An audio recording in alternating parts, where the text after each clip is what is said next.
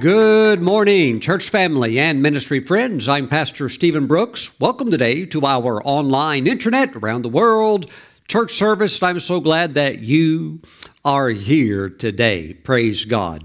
I want to invite you, grab your Bibles, meet me today in Romans chapter 16 and verse 20. We're going to receive the tithes and offerings. We're going to honor God.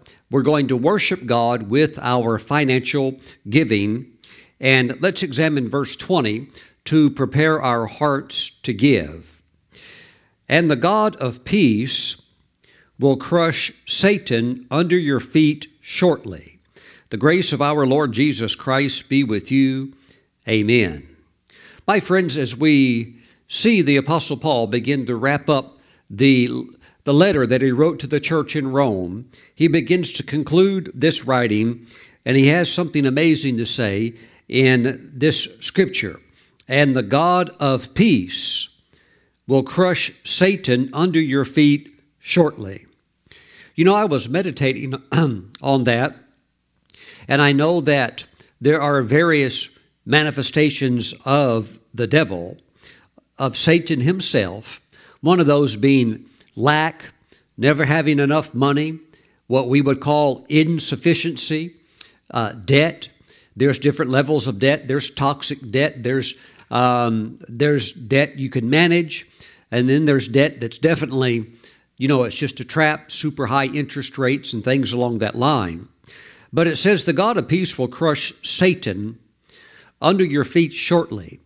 And I believe that the Lord is going to crush every vestige of lack and insufficiency out of your life. Some of you, maybe you have a business Maybe you're doing pretty good, but you're stuck on a plateau and you're thinking, Lord, I'm ready to go to the next level. I'm ready for another hiring round. And you want to hire another uh, group of employees because you know what to do, but you need God's touch. Amen. Well, I believe you're going to see the Lord's encounter with your life, with your business, and you're going to be able to take it to the next level. God is about to crush every form of lack out of your life.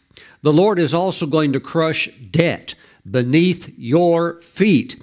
And you're going to see the various ways in which God can work. For some of you, you will see the suddenlies. For, other, the, for others of you, you will see the reward of your faith and you will see the debt paid down, paid down, paid down until it's all gone. But you will see it in an accelerated and expedited way. I received an ex- expedited overnight letter in the mail today. That's because it was expedited. It got here super quick, although it was a long ways off from where it originated at. But God is going to crush all lack and debt beneath your feet. God is working right now in your life. Now, knowing God is your peace is knowing God as Jehovah Shalom. And so this represents a personal experience of you seeing God move in your personal life. And I say to you that you're going to have your dramatic overcoming testimony. Praise God. And let me say also that these power encounters come to those who walk with the Lord, where you're giving and you're honoring the Lord with the tithe is something that you do as a lifestyle. You're not trying to uh, work with God in a way where you just get a miracle and you get out, but you still live your life the way that you want to. No, I don't just give what I would call a sacrificial offering solely for the sake of, you know, anticipating a harvest, although that's a part of it. But I give also mainly because of out of out of obedience, out of love, and I want to honor the Lord and I want to walk in the light of the truth of his word. So I'm not just looking at a one time thing where I do and then I'm stepping back and saying, Now, God, I need you to respond or else I'm never going to give again. No, I'm going to give again and again and again. I'm going to tithe. And that's what tithing is it's the systematic giving of the 10% of your income and your increase. So, this is for those that are honoring God through a lifestyle of tithing, and giving, you're going to know the Lord personally in a way where you see these facets of the enemy of lack and never having enough destroyed out of your life. And those of you that already might have what we would call some pretty good breathing room, and you might be doing pretty good, but you know there's more. You already in your heart could see the way that you could expand and take things to the next level, and you're going to see that current sticking plateau point crushed, and God's going to lift you higher. Amen. And the God of peace will crush Satan under your feet shortly. I believe that this is your year, destined by God for breakthroughs and breakouts and getting over, hallelujah, to the next level. God's going to do it for you. Expect to see Satan lack, debt crushed beneath your feet. Expect it right now. Now, as you bring in your tithes and offerings, you may even want to write on your giving that debt is crushed beneath your feet. Praise the Lord. Amen. Now, for those of you that prefer to mail in your tithes and offerings, please send them to Steven Brooks International, P.O. Box 717, Moravian Falls, North Carolina 28654. If you want to go online and bring in your tithes and offerings online, you can do so from anywhere in the world. We have church members in China. We have church members in New Zealand. We have church members in Australia. We have church members across America.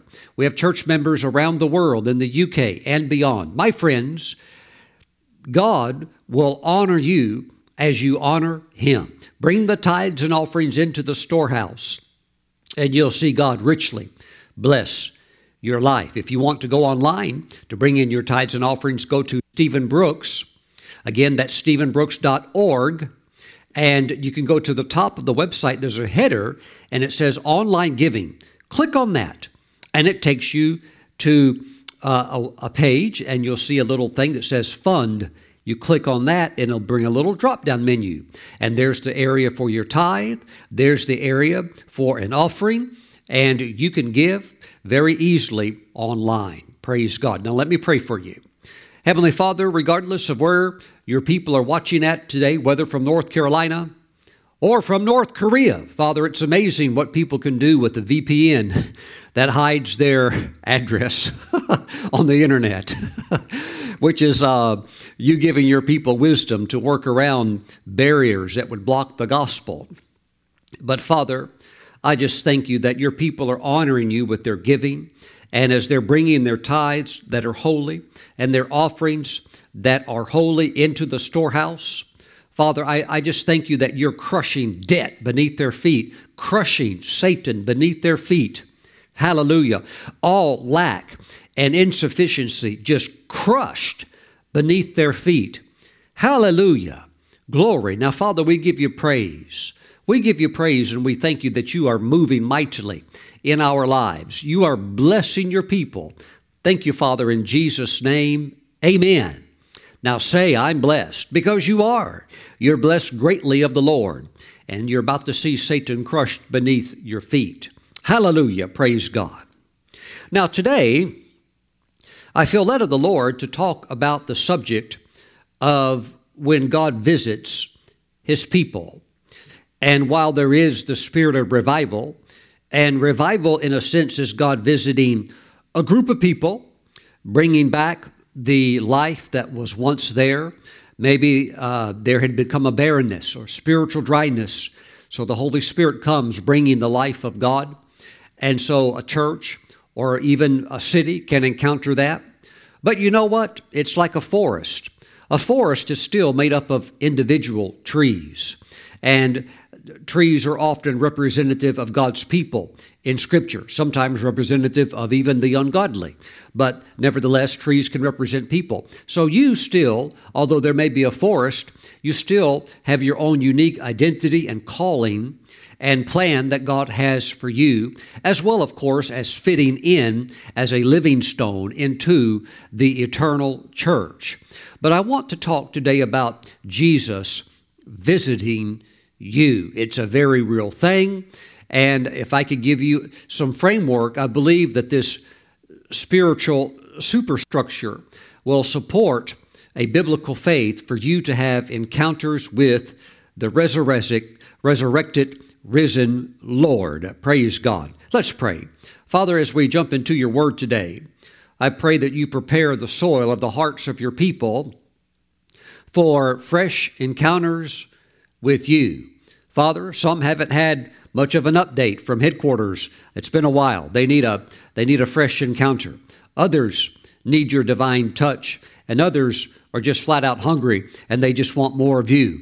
So I thank you, Father, that you're going to meet your people and there will be a release, an anointing for a fresh encounter, a fresh visitation with the resurrected Christ. Now, Father, we thank you in Jesus' name we pray. We all say, Amen. Hebrews chapter 2. Let's begin there today. Please turn with me to Hebrews chapter 2. And we're going to start today in verse 6.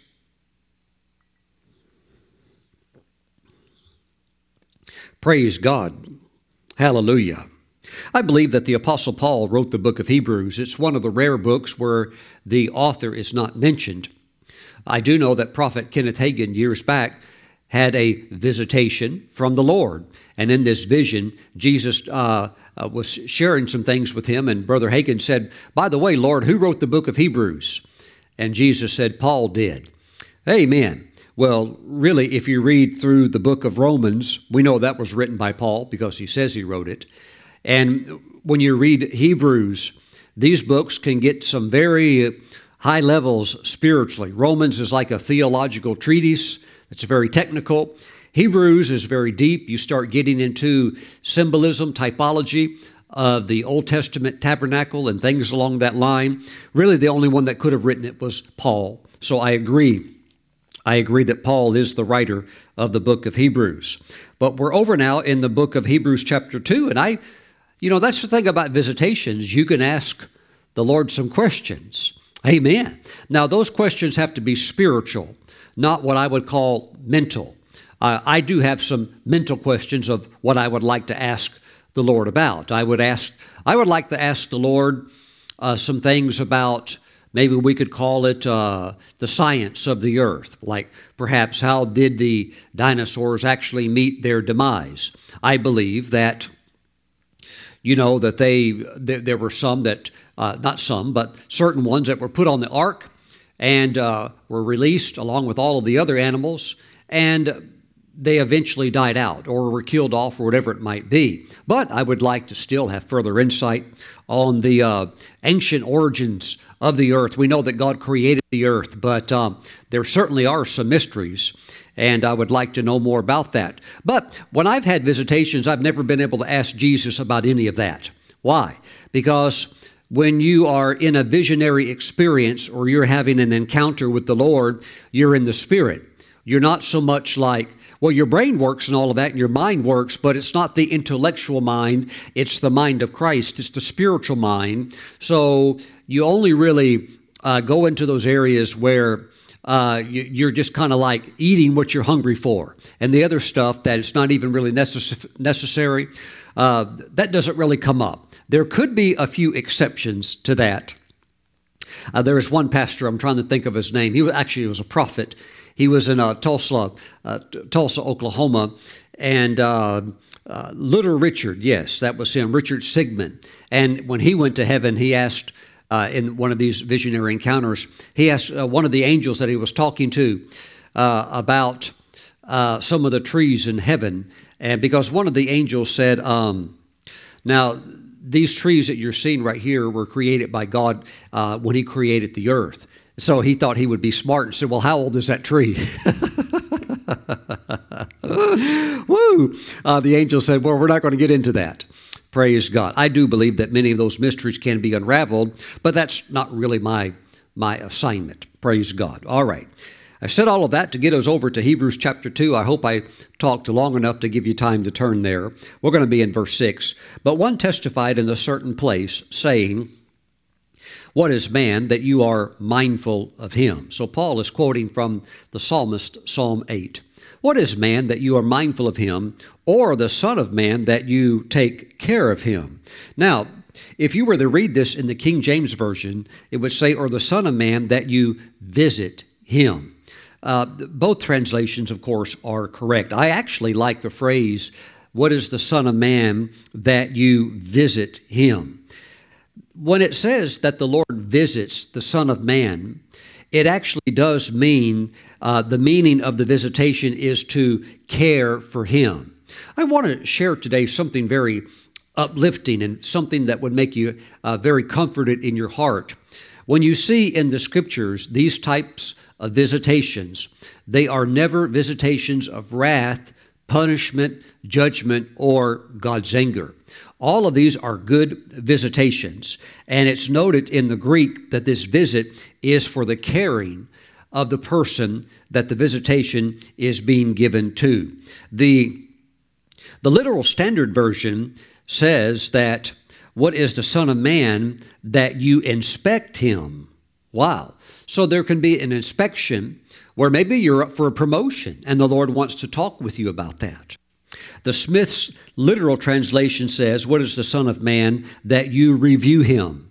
So the review also, or the inspection, is not something that's critical, but it's something that's representing the care and the love of God. Praise God. This could also mean when it when it says that you visit him, that you give attention to him, and it notes it's denoting that God is not forgetting you or leaving you. Wow, praise God. He does he has not forgotten the prayers that you have prayed, the requests that you have lived up, that you have lifted up, and the life, your life that you have laid down. So it infers in this scripture that God is coming to visit you to bestow marks of favor and honor, gifts, and graces. That is why you should desire a visitation from the Lord. Why don't you just say that right now? Why don't you just say, Lord Jesus, please visit me? Mm-mm. Hallelujah. And I'm talking about something more than just a little tingle on your toe or maybe a little uh, uh, angelic feather tickling your ear. No, I'm talking about like a real strong encounter where the Lord comes to visit you. And again, it's inferred here in this scripture that God comes to bestow marks of favor and honor, gifts and graces to the receiver that he's visiting. Praise God. God wants to visit you and he wants to bless you in the process. Praise God. You know, there were some uh, years back, uh, we've moved from that uh, location. We used to live up on a mountain here in Moravian Falls, and while I loved it, it was uh, kind of kind of rugged because the, we lived on the backside of the mountain. There were no paved roads, so it was almost impossible to keep a vehicle clean, especially whenever it rained or uh, it was muddy season or winter. And it was pretty rugged back there. And uh, if if a tree fell down, you could wait for the power company to come out, but it might take them a while. So most people were, you know, self-reliant that lived up there. You have your own chainsaw or whatever it might be. So uh, I enjoyed living there, but I'm glad I'm glad we moved. Praise the Lord. We still live only just a few minutes here from the church, but it's uh, much better uh, for where we're at right now. Praise God. But one time while we were living there on the mountain, my wife and daughter had gone into town. I knew they would be gone for several hours. And I had just a really long stretch where I knew I wouldn't uh, have any kind of like uh, anything break my focus. So I gave that time to the Lord, just seeking Him in prayer. And then, you know, after you've prayed for a while, you know, after you've prayed for like an hour, you've kind of covered all of your bases. You've prayed for this, that, and the other. You've you've prayed for the president. The you you prayed for leaders. You prayed for the church. You prayed for yourself, your family, whatever it might be. You've got everything covered. Uh, and then you kind of get over into a, a fun area where you're just kind of hanging out with God. And so I just kind of kept hanging out with the Lord, and one hour went by, two hours went by, time just kept going by. And the time just kept rolling by. And I would have to admit that while I was enjoying my time with the Lord and there was a quickening to meditate on Scripture, to talk to God about it, uh, it wasn't like there was a strong presence. That th- there was nothing like that at all. It was just a what I would call an edifying devotional time with God. And I was putting the time in because I was enjoying myself and uh, I was alert and wasn't dozing off or anything. So I just kept hanging out with the Lord. Well, you know, the time kept going by, and I, I, I could hear a noise, and what I, I knew distinctively that I, that noise I was hearing was my wife driving up the mountain because it was like a gravel road. So she's driving up the mountain, and I looked out the window, and yep, there she is. She's coming with my daughter, and they were coming up the mountain. I, and I knew that from the point of where I saw them, they would go to the top, do that little turnaround loop, and then they would come down the long driveway to the house. And I knew when I saw that, I've got about probably about three minutes left with the Lord. And I said, Lord, I've had a really good time with you today. And when I said that, suddenly it's like the heavens opened and revelation, knowledge of, of, God's word and all kinds of, I would call them blessings, just began to fall. God's presence fell all over me, and it was like water. It was like literally standing under like a spiritual waterfall. And it was, it was exhilarating it was joyfully bubbling. I mean, you just you start laughing, and uh, uh, and at the same time, I grabbed the pen and paper. I was trying to write because he started talking to me, and he's talking so fast, and he's sharing so much that I said, "God, I can't keep up." and the Lord was laughing, and I was laughing. He was like overwhelming me with His joy and His His goodness, and I said, I said, but Lord, I've got to ask you a question. With these last few seconds I have with you before I divert my attention to my family, I said, Lord, I've been here for hours. I said, why did you wait so long to start talking to me? And the Lord said something I'll, I'll never forget it. It's one of the most special things that He ever told me. He said, I so enjoy your company that I waited to keep you here as long as possible.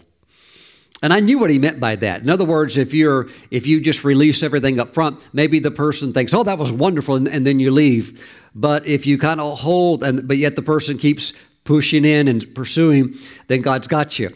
And uh, I tell you, he he really does love us, his people. He loves you, and he wants to visit you also in a very powerful, unmistakable way. I have had encounters with the Lord where I could come out of that encounter and walk in, like, let's say, like into the living room or wherever my wife was at, and she would take one look at me, and Kelly would say, You just had a visitation from the Lord, didn't you? I said, Yes, I did. Woo! And there, there's something about. Uh, God's presence. You know, if you hang around with a smoker, uh, that smoke will begin to get on your clothes and things like that. But if you hang around with the Lord, that tangible substance or presence of God will somehow get on you. It will transfer on you.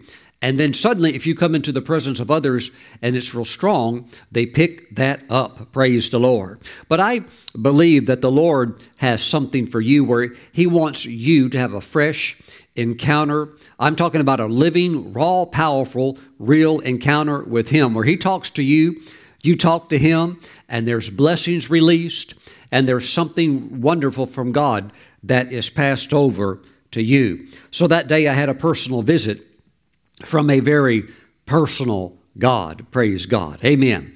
Let's go now to 1 Samuel chapter 2. 1 Samuel chapter 2, and let's go to verse 20.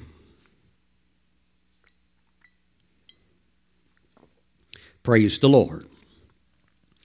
And Eli would bless Elkanah and his wife and say, The Lord give you descendants from this woman for the loan that was given to the Lord, then they would go to their own home. Now, they've already had their miracle. They've got their Samuel. Samuel has been given to the Lord as a servant to the man of God, Eli, there at the temple. So he's being raised, as we would say, it's like he's being raised in church. He's being raised in ministry he is in the atmosphere of the things of God. So he has been dedicated to the Lord. But look at verse 21. And the Lord visited Hannah so that she conceived. Now, she's already had the miracle child. Well, what's going on here? Something where the Lord visits and gives you the desires of your heart. And the Lord visited Hannah so that she conceived and bore three sons and two daughters. Meanwhile, the child Samuel grew before the Lord. Praise God. That's beautiful. So, she was personally blessed through what we could call ongoing visitations from the Lord. Remember, this is not about some type of wrath or God coming to you like you're going to get a spanking or something like that. This is this has nothing to do with that element. This is solely God coming to you to bless you. And here what we would see really are prayers by Hannah that are being answered. The main prayer where she wanted a miracle child that has been answered. But what is this? This is the overflow. This is like the icing on the cake. And I don't even know if she asked for this many children. I mean, she got more and more sons, and then maybe, but maybe she did. Maybe she said, Well, Lord, this is wonderful, but I, you know, to top it off, Lord, why not have a daughter? Well, God gave her two. So I'm telling you, the Lord can visit you also, and He's going to. He's going to, and it will be a release taking you into your next level of blessing. Praise God.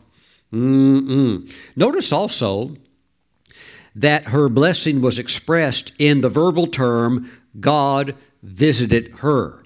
And the Lord visited Hannah. So that is a term or terminology that is used for God coming to you one on one and bringing something, a gift, a grace, a blessing, maybe five. I mean, she picked up five through that one touch from God. How about that? Glory to God.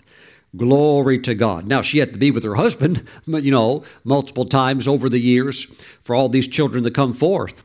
But out of the visitations of the Lord, I'm telling you, there can come a plethora of blessings released through one touch from God. And you're going to have your encounter. Say yes, say amen. Let's go now to the book of Zephaniah, Zephaniah chapter 2. And let's go to verse 7. This is a visitation also from God to his people. And this is a little bit of a different angle. The, the coast shall be for the remnant of the house of Judah. They shall feed their flocks there. Mm-mm. I know that somebody just moved from another state and, and they, uh, they really enjoy our ministry, the teaching that comes forth from the pulpit here. And the person said, Pastor Steven, I've moved to North Carolina. I've moved to the beach. So they're out there in Wilmington, and they moved from a place previously that was very cold and uh, very tough living conditions out to a very beautiful place. So the coast shall be for the remnant of the house of Judah. So maybe God, you know, if that's your spot, that's where you need to be on the coast. They shall feed their flocks there. In the houses of Ashkelon, of course, that would be uh, along the coast. You know, when we start our tours in Israel, we always we always begin in Netanya, one of the most beautiful cities. Uh, it's where uh, oftentimes when a prime minister will retire, they like to retire in Netanya, and it's right there on the coast of the Mediterranean. It's beautiful. So uh, Ashkelon would be a little further south. In the houses of Ashkelon they shall lie down at evening for the Lord their God will intervene for them. Now, this is the same word, same meaning used over there in 1 Samuel when it said that the Lord visited Hannah. It's the same Hebrew word, and here it says the Lord visited them, or He's going to intervene for them and do what? And return their captives. Praise God. This in the Strong's Concordance is the word 6485, same word for both scriptures that I've just given you. And it can mean uh, not only, of course, to bring a blessing, uh, to release gifts and graces, but it can also mean avenge. And here in this uh, usage, it would carry the, uh, the meaning of being avenged for all of the yucky stuff that the enemy has done for you. So God's going to bring payback. God's going to put you in a nice, comfortable home, a nice place, and you're going to be blessed. It could also mean liberation from current or former bondage. You know what? If you have children, Maybe they uh, knew the Lord when they were young, but now they've grown up and they're adults out of their own, uh, but they're not serving God today. But you know what? Keep praying for your children because God can do what? God can visit them. And that visitation can also carry with it liberation from bondage. And that can be perhaps what some children need, some sons or some daughters. Maybe they have an extra strong element of stubbornness, and maybe they need a powerful encounter where they have a vision of Jesus, the resurrected Christ, appearing before them. Hands spread out with the holes in the hands, holes in the feet, and things like that. There are power encounters that God gives. But you know what? You can pray, God, give my children, give my son, give my daughter a visitation from you. Praise the Lord. Thank you, Jesus. And God can do it solely for the sake of honoring your walk with Him. Oh, praise God forever. So keep on praying for your children. This liberation from bondage can also be uh, in the area perhaps of your health. And maybe you've had an injury.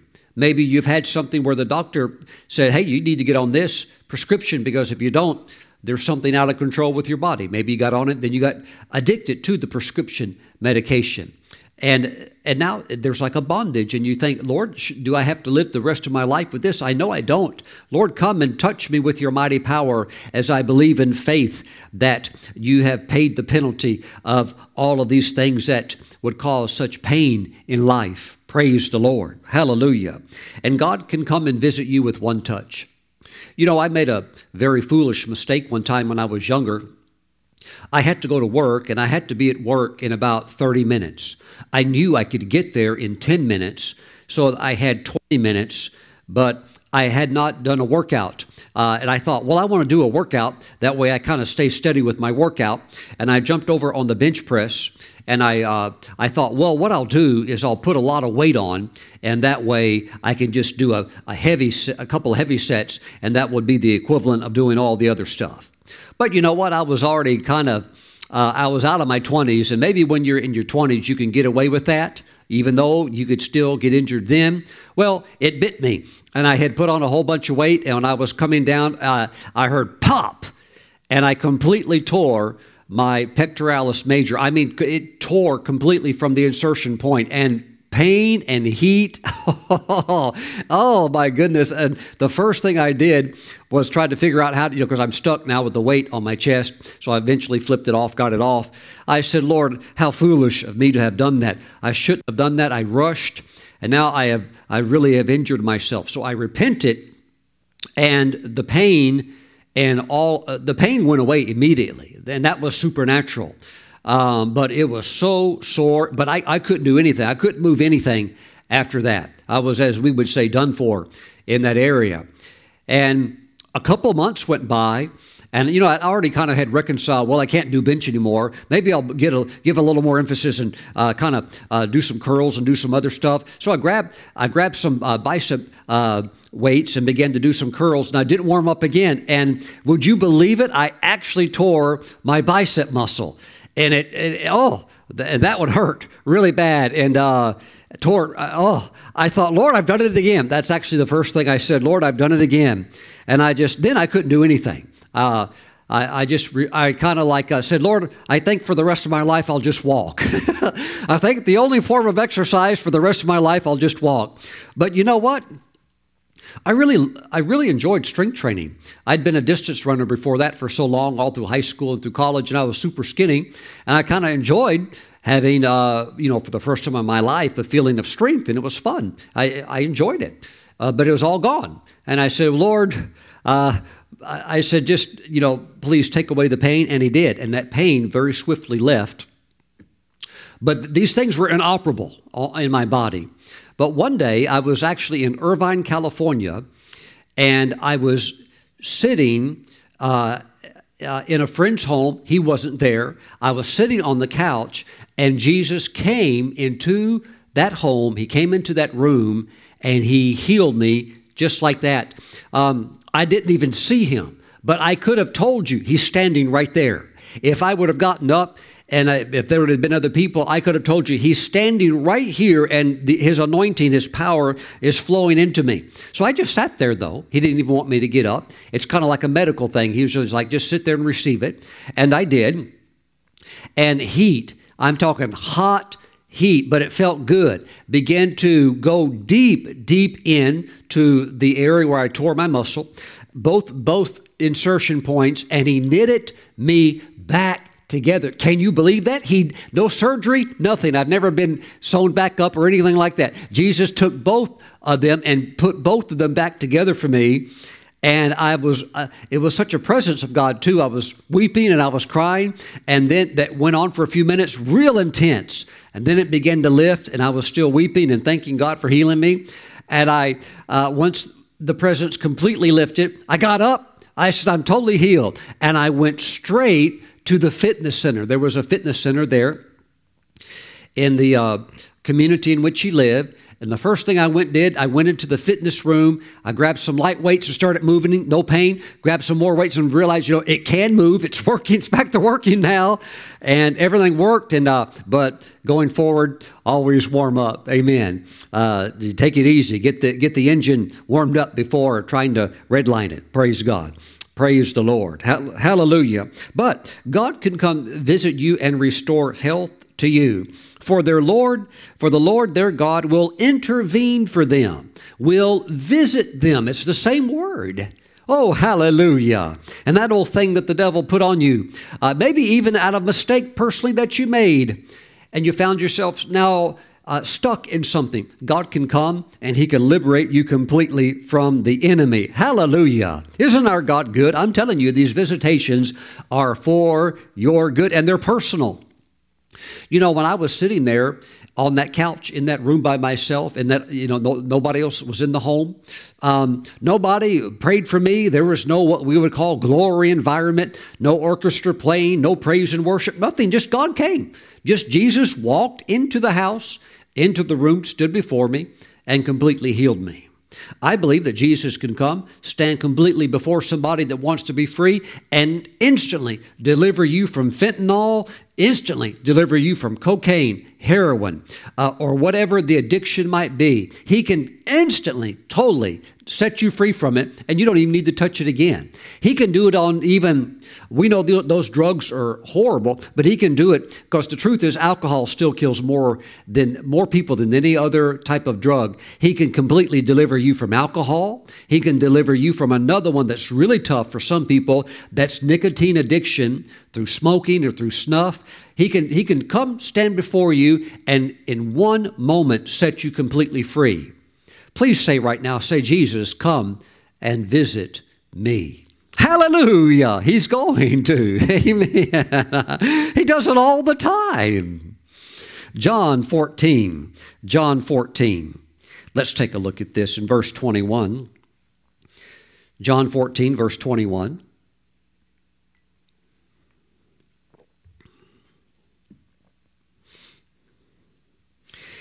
He who has my commandments and keeps them, it is he who loves me. So the Lord does want us to walk in his commandments. That is an expression of our love. It is he who loves me. And he who loves me will be loved by my Father. Now, watch this. He who loves me will be loved by my Father, and I will love him and manifest myself to him. Now, I want you to hear it one more time. He who has my commandments and keeps them, it is he who loves me, and he who loves me will be loved by my Father, and I will love him and manifest myself to him. If you study the word manifest in New Testament Greek, which is Koine Greek, was the common language that the people spoke at that time.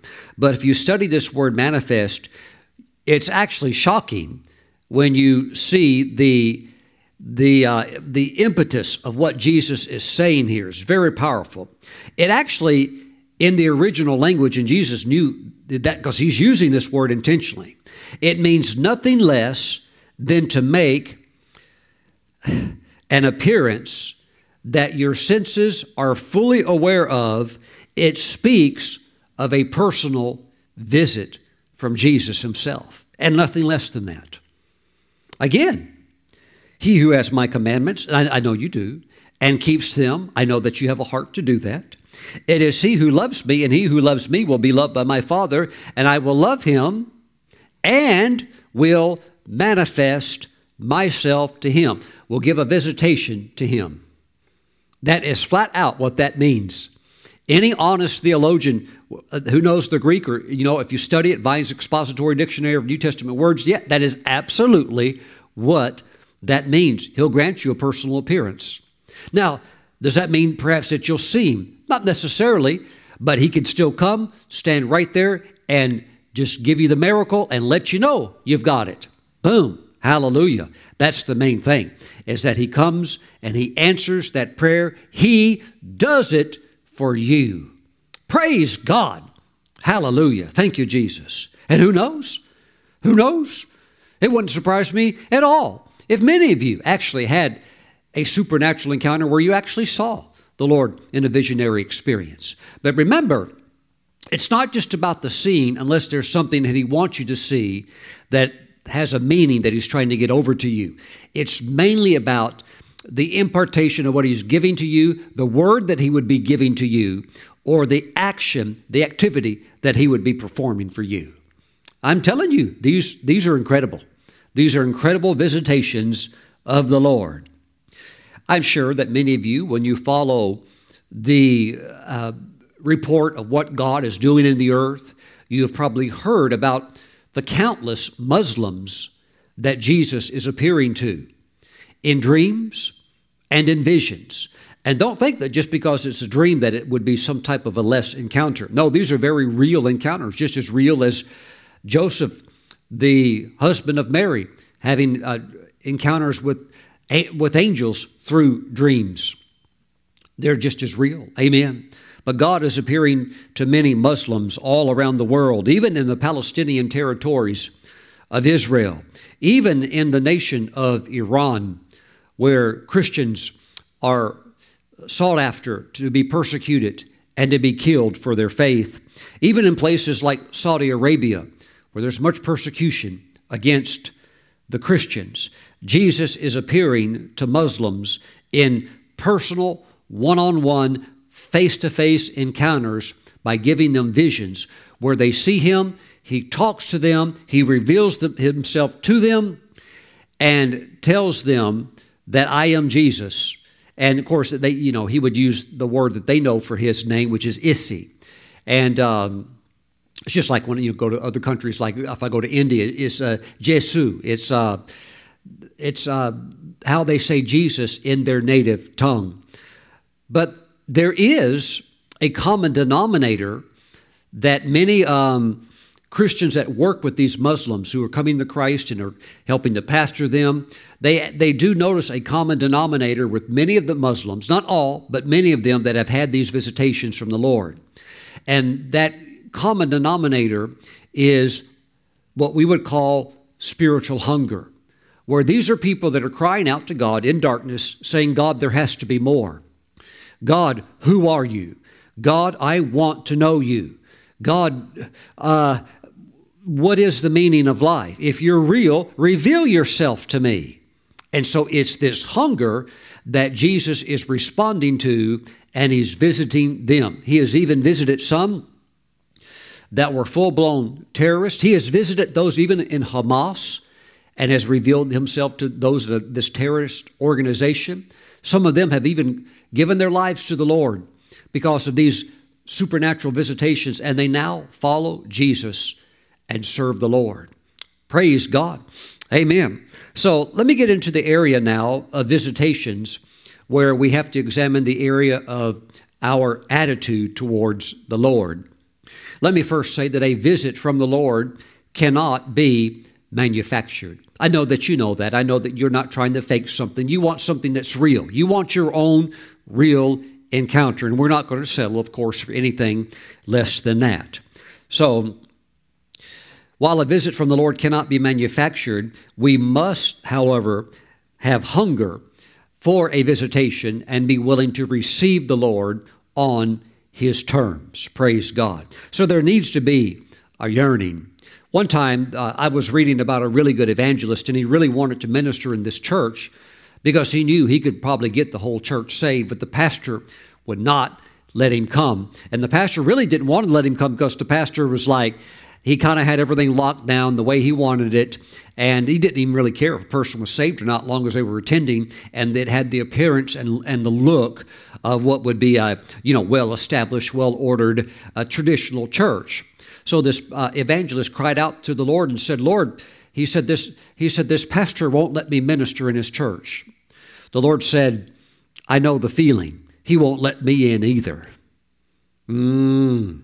So we have to look at the area of attitude where we want the Lord to come in. Now, there is a, how can I say, like a principle of ministry, uh, and that's something that ministers would understand that probably kind of works in other areas too, but it's, it's kind of a, um, principle in ministry, and this is how it works for ministers. You go where you're celebrated, not where you're tolerated.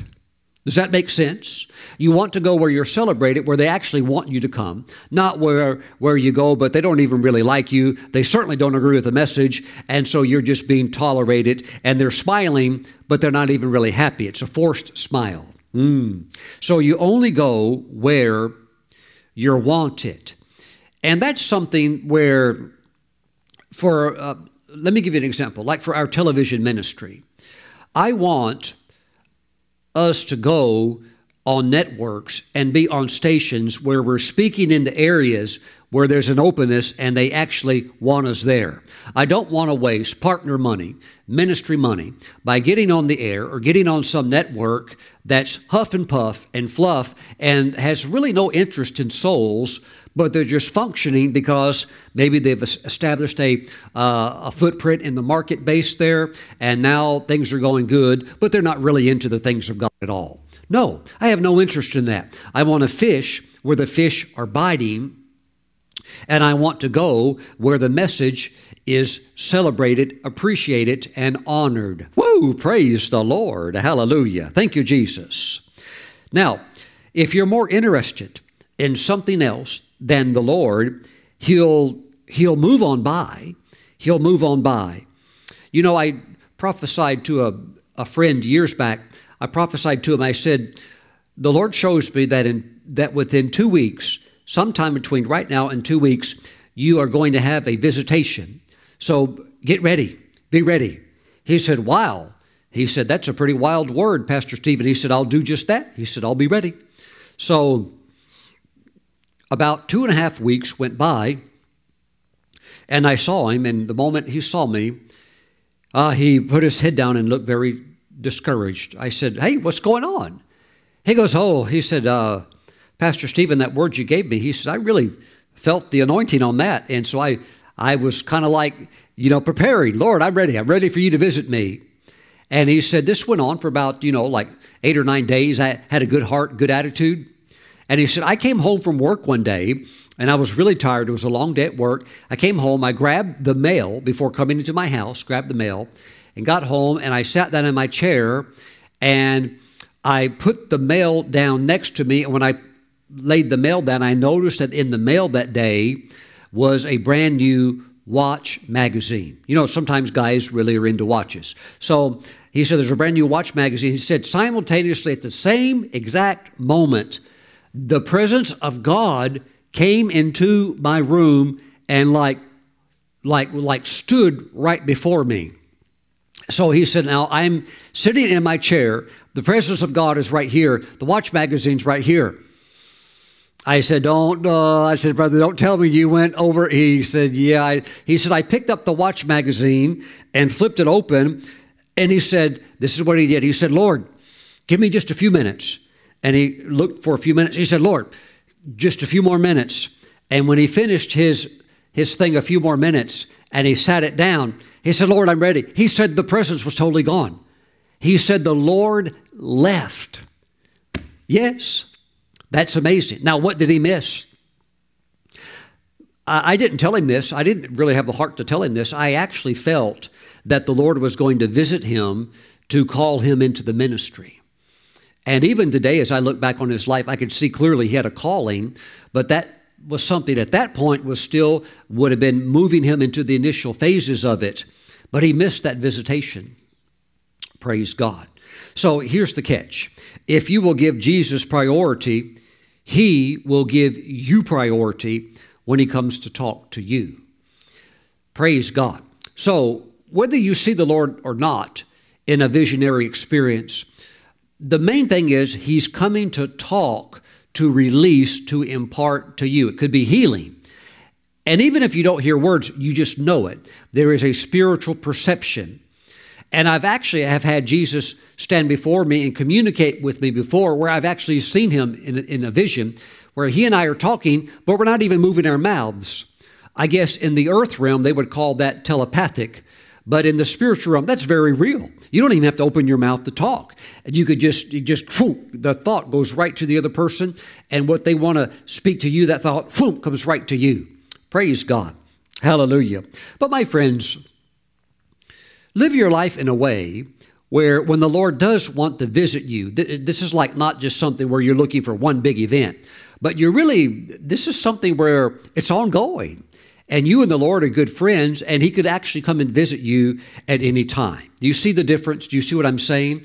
That no matter what your favorite thing might be, whether it's baking a cake, or maybe you're about to sit down to your favorite, like a favorite TV show, and, and it's a good show and it's a good cake or whatever it might be. But if the Lord would to come with this presence, now if you will, if you will yield to the Lord, you'll get something that uh, that something that a cake will never do for you. You'll get something, excuse me, that will go far beyond the um, enjoyment that a television program could ever bring to you. So please uh, walk with the Lord in a way where at any time you could just stop and He could visit you and share something with you. Praise God. Let's go over to Mark chapter 5. Mark chapter 5. Lord Jesus, we give you praise. And I would like for us to begin in verse 12.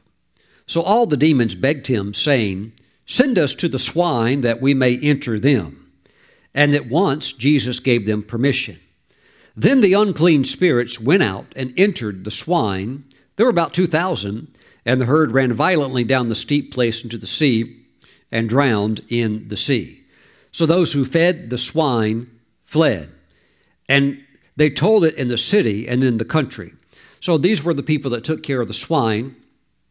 We've talked about it before. These were the men that were raising these pigs, and they would sell these to the Roman army because the Roman army, the Italians, they had a lot of pork, and so they were supplying food. You could say they had a government contract with the uh, Roman army and they went out to see what it was that had happened. And they came to Jesus and saw the one who had been demon possessed and had the legion sitting and clothed and in his right mind.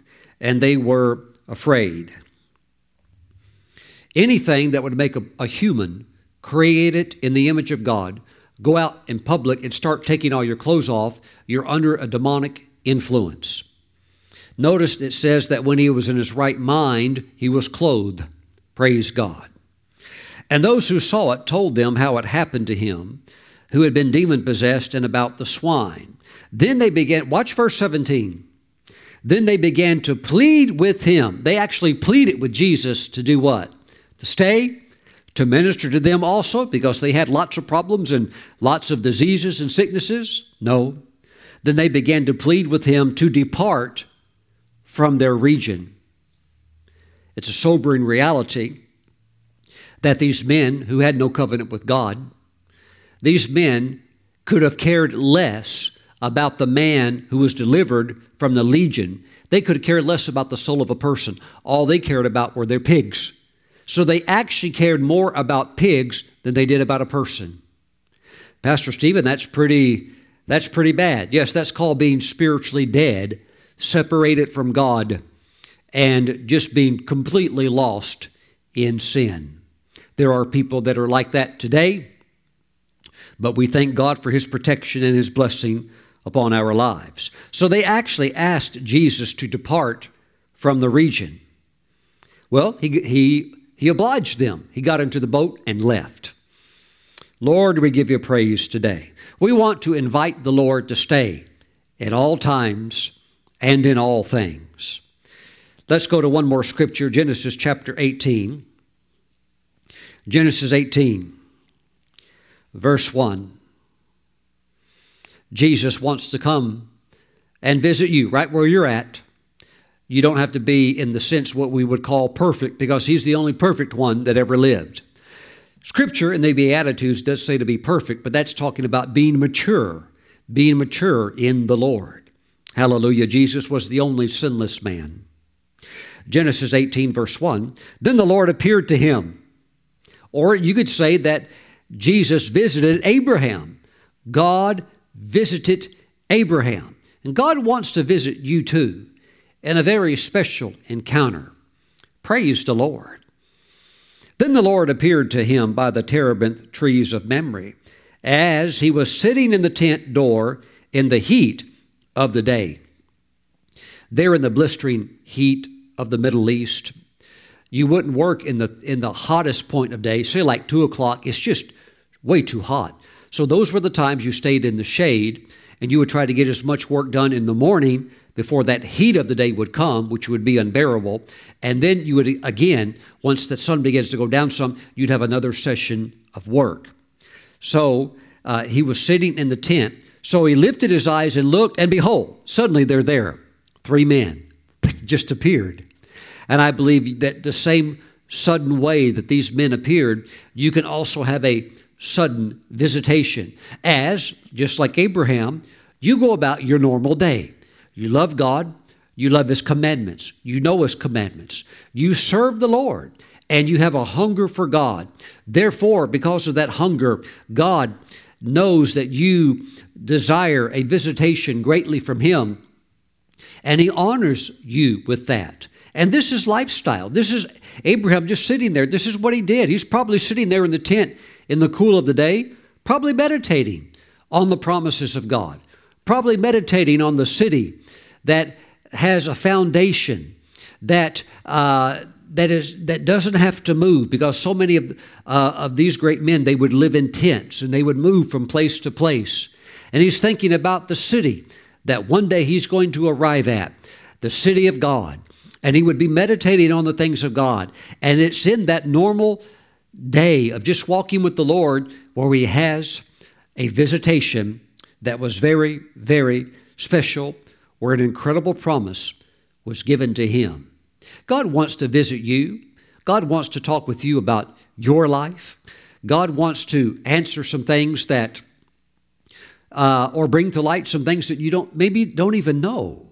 There was a Muslim one time that said, he, I was reading this testimony of how Jesus appeared to him in a vision, and this Muslim man had hated the Jews. And, uh, you know, he was very loyal to Muhammad and the Mohammedan faith. And Jesus appeared to him in a vision and revealed himself as Jesus, the only Savior of the world. And then this man said, Jesus said something that absolutely shocked him. Jesus said, By the way, he said, You're not Arab, you're Jewish. He said, What? He said, Your parents never told you, but you are a Jew. Woo! Stunner. Well, he received Jesus as his Savior, but yes, he later brought it up to his parents, and they admitted to him the hidden truth that he was never told that he was actually a Jew. Woo, praise the Lord. I'm telling you, there are some things that when Jesus comes to visit you, he comes to bless you, to reveal further, yes, your identity in him and all of the good things that, that are involved in that incredible blessing package. But he can also unload some things that you never would have found out had he not come and visited you. So I want you to prepare your hearts for a visitation, an encounter with the Lord. These encounters can be uh, very different pertaining to who the person is, pertaining to what the message would be, pertaining to what uh, God wants to get across to you. But I believe for many of you, uh, a lot of it is like Hannah. You already know the Lord. You've already had a miracle. You've had a Samuel. You know what it is to have God move in your life. But to have that miracle, but then to have God come back and be so good that He gives you five more children? What kind of a God is this? This is the God that crushes Satan underneath your feet and proves one on one how faithful he is to you, how good he is to you, and how he will never let the enemy get the last laugh in your life. He's coming to bless you. Please lift your hands right now. Father, I pray for those that are watching. It's time for another visitation. Father, I thank you that Jesus is going to come one on one to your people. Lord, I thank you that they will receive him and that they will not miss it and it's going to be wonderful. And I thank you, Father, that I'm going to hear the testimonies of many. When it happens, they will email me and let me know. Bless your people, Father, in Jesus' name. Amen. Every time I see the old car, it's not even in uh, production anymore, but every time I see a Chrysler PT Cruiser in purple, I, I, I think the, the, the, the official color was plum, okay? Every time I see a purple plum colored PT Cruiser uh, made by Chrysler, I always say, Lord, I'm ready for my next visitation. Because I had my first real deep visitation from the Lord where He, he revealed Himself to me. I actually saw Him. I saw His feet, His sandals, His robe, His face, the, the mitre crown He had on His head. I saw everything about Him. And it happened when He came and sat in the PT Cruiser car with me. That was a Royal uh, car. Actually, it had a license plate. The license plate said Royal PT. Jesus knows how to tie it all together. He's not only prophetic, he is the, he is the great prophet and the great apostle of our faith. He's going to come to visit you in a way that pertains to you, and he's going to talk to you about you. Praise the Lord. Get ready to receive your visitation. Now, please, I want you to take communion with me today. I want you to lock this word into your spirit. So get your communion ready. But first, if you don't know Jesus, He's the only he is the only way to God. He is the mediator between God and man. So if you want to go to heaven, you want to have eternal life, and you want to come out of the kingdom of darkness, give your life to Jesus. He'll save you right now. I'd like to lead you in a prayer of salvation. Also, perhaps maybe you're watching me. You used to serve the Lord as a Christian, but you fell away from God. You you played with the lie of the devil and it took you away from God. It got you tangled up in sin. And you've been gone for far too long. It's time to come back to Jesus right now. So I, I want to ask that you would pray along with me as well, and that you would rededicate your life to Jesus, okay? So let's pray right now. Those that need to rededicate your life, those that are lost, you don't know the Lord, but you're going to know Him right now through this prayer. Let's pray. Say, Lord Jesus, I believe you are the Son of God, and that you were raised from the dead on the third day. Jesus, I believe that you are the only mediator between God your Father and mankind. Jesus, right now, I give my life to you. Save me. Come into my heart. Wash all my sins away. Give me your new life. Jesus, write my name in your book of life and step into my life right now and lead me and guide me from this day forward. Thank you for saving me. I accept you as my Lord and Savior. Thank you, Jesus, in your name, I pray. Amen. And the Almighty has heard that prayer. Jesus has answered that prayer. You now belong to Him. Amen. Amen. Get ready. The Lord will reveal Himself to you. Praise God. Hallelujah. My friends, please grab some unleavened bread, a little wafer. If you don't have one of these, grab a little cracker. That will do. And grab some grape juice and let's pray. Father, we thank you for the bread and for the juice. We set it apart as being holy, and we thank you that this is now the body and the blood of Jesus. I thank you, Father, that as we receive the Lord's flesh, we receive the truth. We thank you, O God. I know your people have many questions, Father. Some questions you'll answer.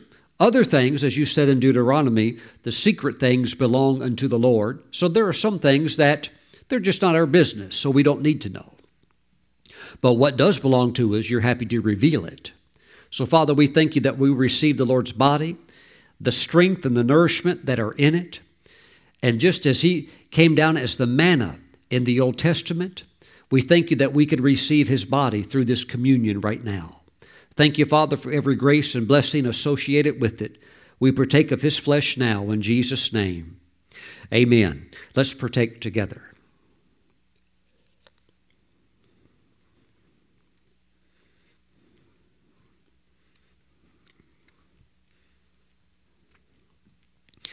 Praise the Lord. Glory. Father, we thank you for the blood of Jesus. We thank you that we seek you earnestly. We thank you, O God, that these visitations, it could happen at night in a dream or in a vision, or it could happen during the daytime. It could happen in a car. It could happen in the restroom. It could happen anywhere. We thank you that you visit your people. You do so in this current hour and day. We thank you, Father, for the blood of Jesus, cleansing us from all sin, keeping us, protecting us from all harm, keeping us safe from the enemy. We thank you, O God, that we belong to you, spirit, soul, and body. We thank you, Father God, that Jesus is returning soon. We give you all of the praise. Thank you, Father. We now receive the life giving blood of Jesus. Amen. Let's partake together.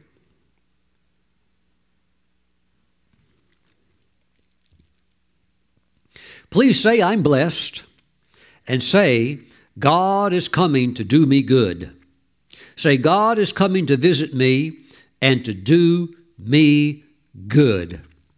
Hallelujah. Praise God.